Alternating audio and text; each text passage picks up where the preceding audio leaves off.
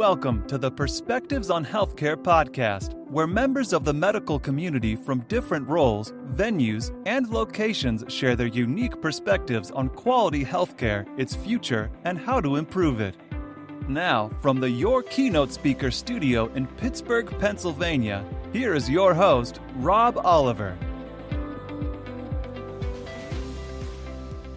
Thank you and welcome. Today, my perspective comes from Sam Rhee.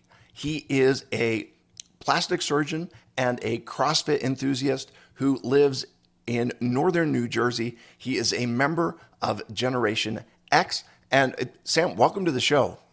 Thank you. It's a it's an honor to be here.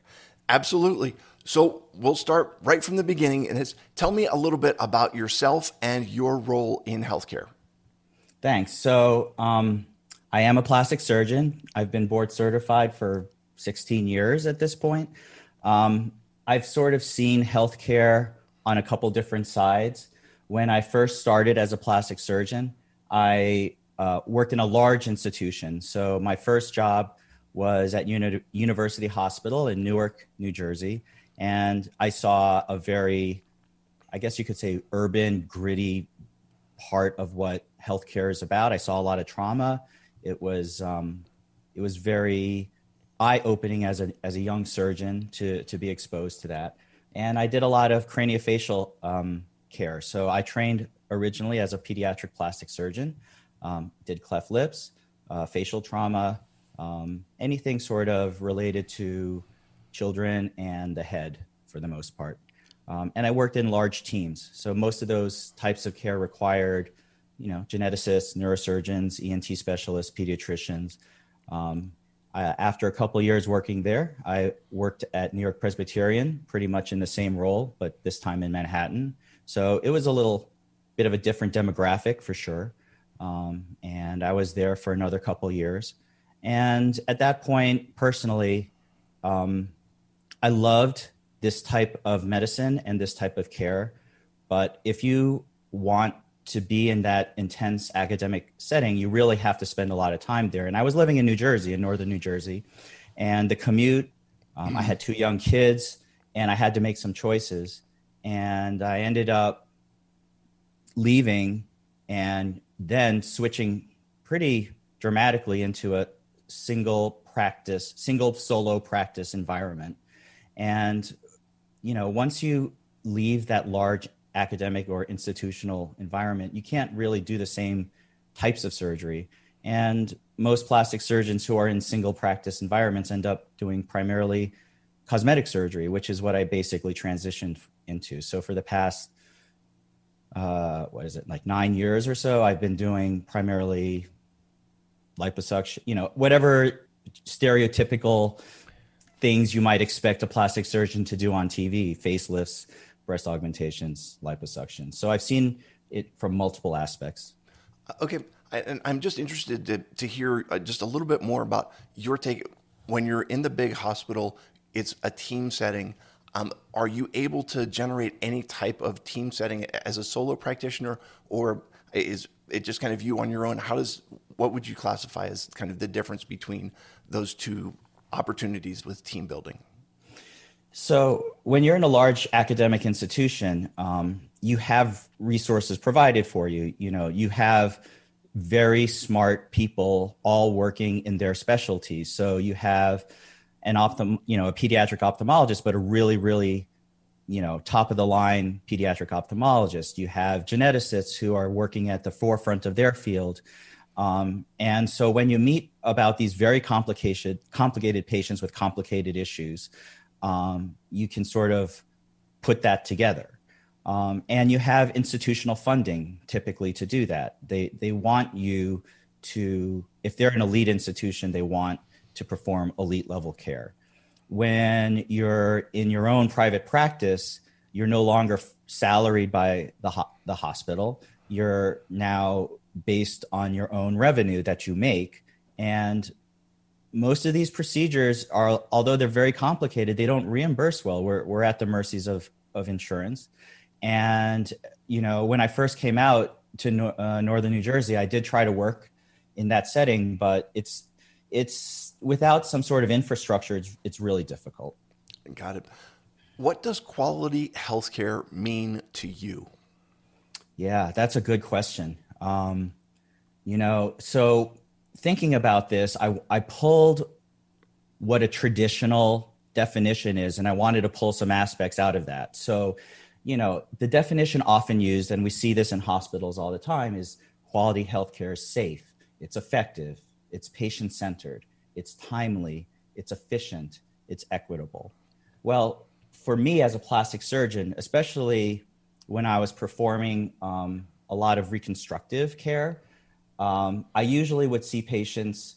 Well, our specialty usually sees patients in a couple different settings. We'll see them in the ER for acute trauma, either complicated soft tissue lacerations or facial fractures, or um, and and or we will often work with other specialties such as orthopedics for other reconstructions like limb reconstruction or hardware revisions or we'll work with a surgical oncologist for reconstruction of the breast after mastectomies so in most of these situations the one aspect of quality healthcare that stands out is patient centered because we are surgeons we are very focused on you know our techniques are generally safe and effective and timely and efficient and, and equitable for the most part where those are not the decisions we're making as clinicians. Um, but each patient in these situations is very unique um, whether you're working with a 17 year old or a 77 year old or uh, you know 50 year old mother of two versus you know um, a, a father who you know is 25 like these are all different situations and and how you tailor your treatment plan for that patient in, entails a great understanding of what that patient's situation, their needs, their goals are, and um, not, you know, and that's what we take pride as in plastic surgery is, you know, if a patient has a blocked artery, there's really un- like one treatment for it, right? But when a patient is absent a breast, or if they have a hand frac, you know, laceration, are they a workman? do they work with their hands is it their left hand which finger is it what you know what type of uh, goals are these patients seeking in terms of their um, function versus aesthetics afterwards and so um, i think for us as plastic surgeons quality healthcare depends on patient-centered care uh, well said I, can you give me an example of quality healthcare yes i think one of the ones that touches most patients, and I don't do this anymore, but I did, was breast reconstruction. So, you know, one in nine women will eventually uh, be diagnosed with breast cancer. It's one of our most prevalent, um, you know, care issues uh, in America and around the world. And when a patient undergoes a mastectomy, where they are removing a breast for breast cancer, there are many, many reconstructive options. And it is certainly not cookie cutter and not one option fits all. It can range from no reconstruction, which has been a, an option for patients, and, and there's a, a vocal subset of uh, patients who believe in that, all the way up to very, very complicated multi step microsurgical reconstructions. You know, and everything in between, implant reconstructions or a combination of, of such. And each option has a range of sub options. So when you when you talk to patients and you put them in a situation, a great plastic surgeon will be able to honestly offer all of these options fairly to a patient who can then decide for themselves um, what it is that they want. And it can be overwhelming, almost too overwhelming. And so, a big part of quality healthcare in that example is uh, is is being able to present this to a patient in an easily understandable, digestible way which which helps them decide what they want to do and that's a tough thing to do I, the best breast care plastic surgeons that i know um, are not just technically great but they're really good at connecting with patients and helping them guide them through all of their options yeah it, there is a, an element of medical knowledge but then there's also the um, communication intelligence to be able to talk about it and bring folks onto that page what do you wish people understood about your role in healthcare, about being a plastic surgeon? Wow. Well, I mean, I it's sad to say, but I'm really no longer. I mean, I can't really call myself a healthcare healthcare provider right now at this time. I mean, if I'm doing primarily aesthetic um, procedures, um, I'm not really performing healthcare because the, these are not needed procedures per se. But I will say, in my experience, um, I've seen both, like I said, large institutional as well as small um, single surgeon type situations. And um, I would say that improved health and positive outcomes go hand in hand. I think the farther along I've gone, the more I see that. I think it's it's really hard for us as surgeons not to focus on a specific issue. And I think for many, many years I did that. I focused at the issue at hand and I would try to help manage that issue at hand.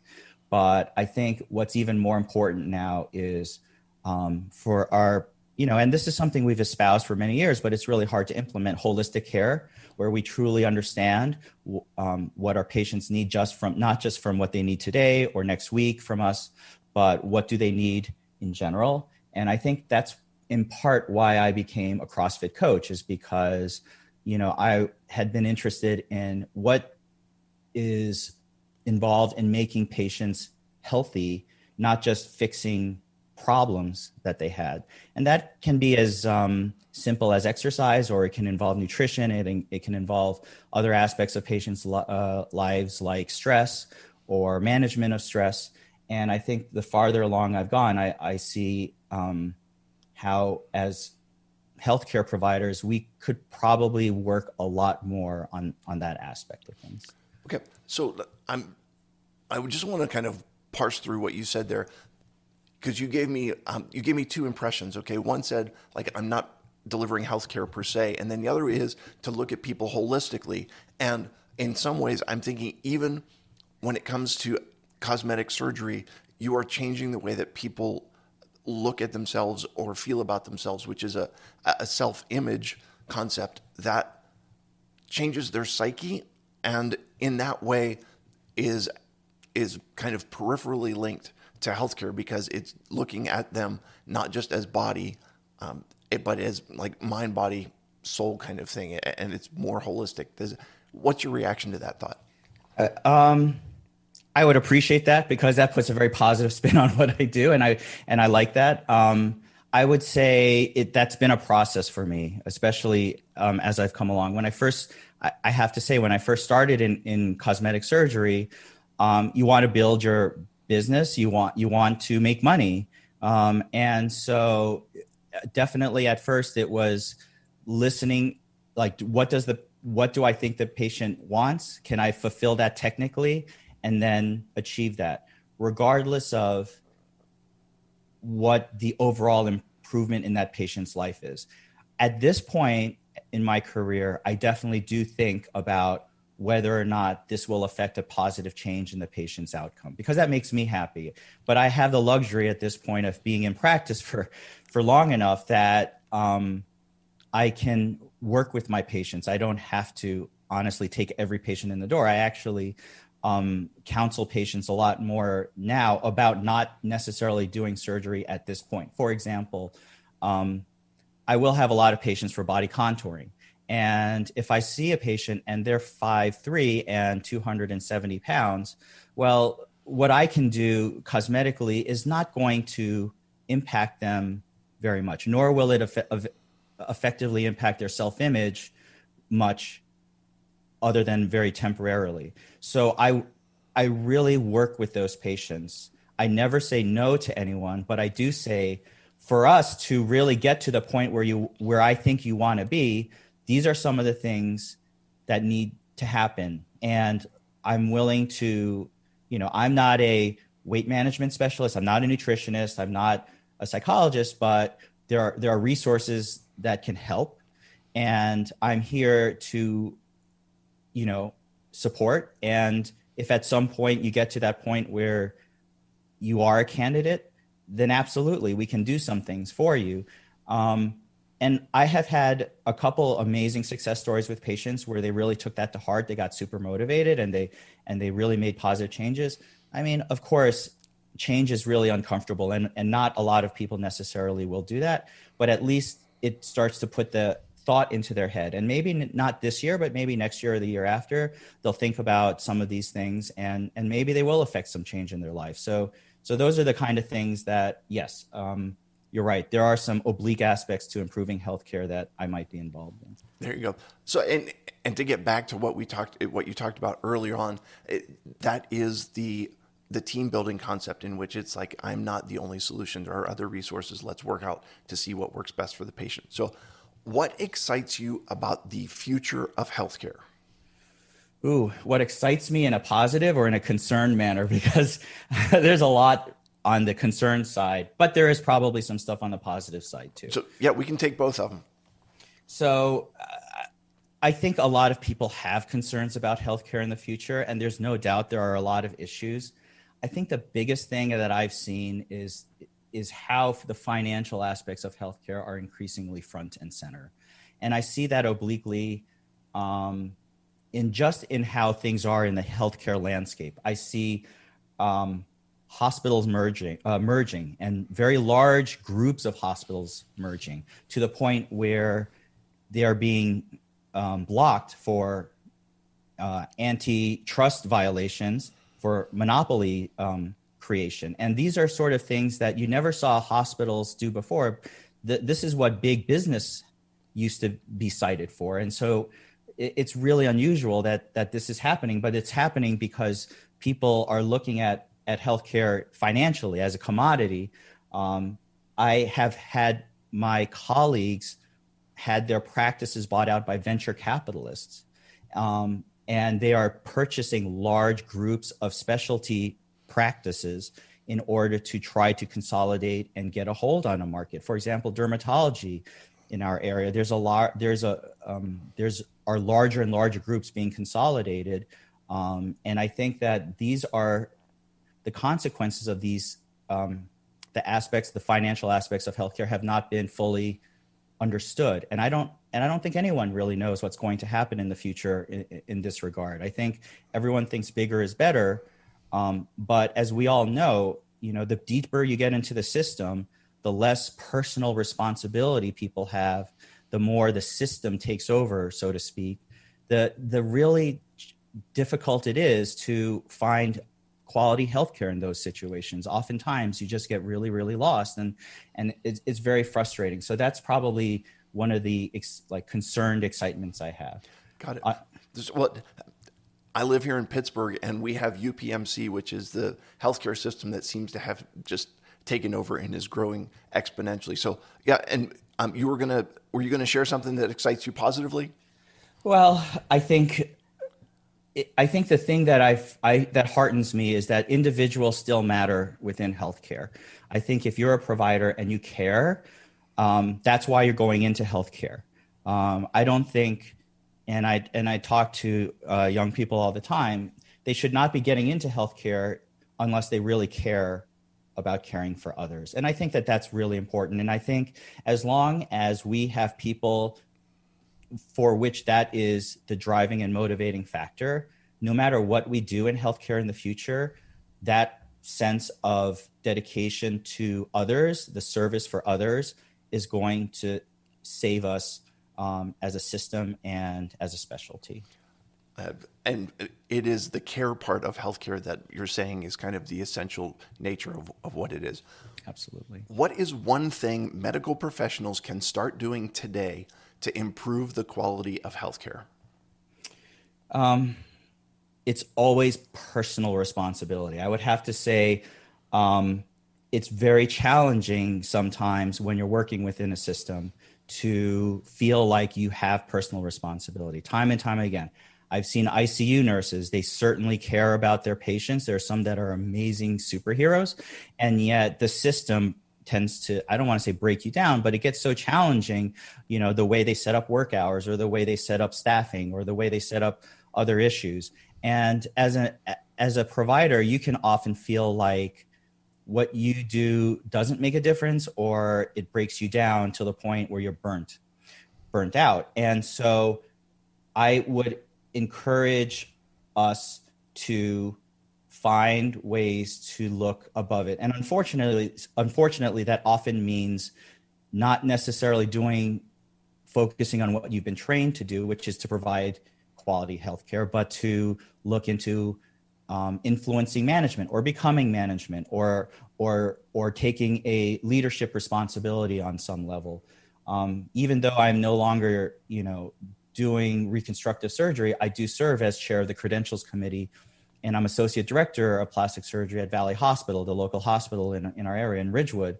And you know, this is not for any reason other than I want my hospital to provide the best possible care, to evaluate um, our providers in the best possible manner, and it's it's for no other reason than to try to say we as physicians do have a role in management and also in in trying to make sure that the stuff that comes down from top is is truly patient centered and so oftentimes i'll you know i think the physicians on these it you know we hate to be on committees. We hate to be part of these types of um, the, you know time consuming uh, processes.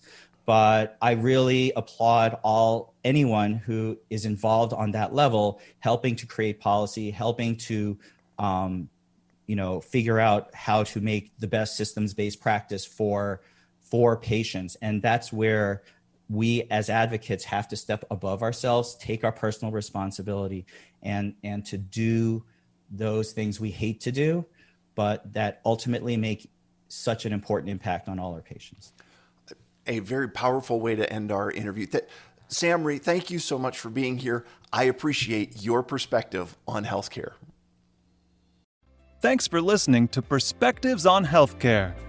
Visit perspectivesonhealthcare.com to learn more about Rob Oliver or to subscribe so you never miss an episode.